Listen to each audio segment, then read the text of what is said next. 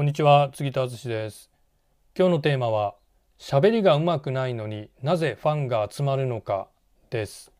私の中では、えー、いわゆるブランディングですね。ブランディング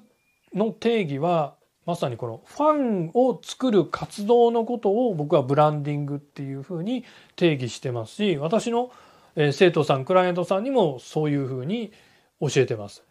でも、まあ、一般的にブランディングっていうとやっぱり見た目を良くすることかなとかねあの女性だったらちゃんと、えー、綺麗にお化粧してメイクすることかなすごい先生として尊敬されるようなきちっと話をする話し方かなとかもちろんねそれも大事なんですけど、えー、逆に言えば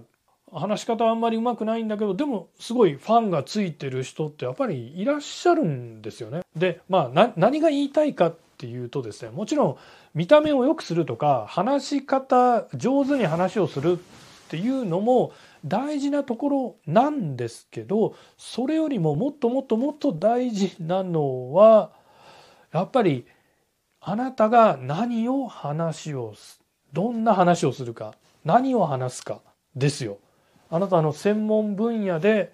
お客さんの役に立つことを愛を持って愛を込めてそのマーケティングの変ないやらしいテクニック抜きで発信していくっていうことが大事だっていうふうに僕は本当考えてますし私の生徒さんクライアントさんにもそういう指導をしています。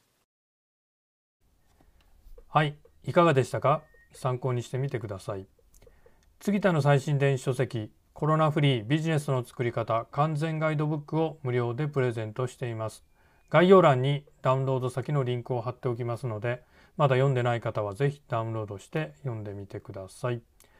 それでは次回またお会いしましょう。杉田でした。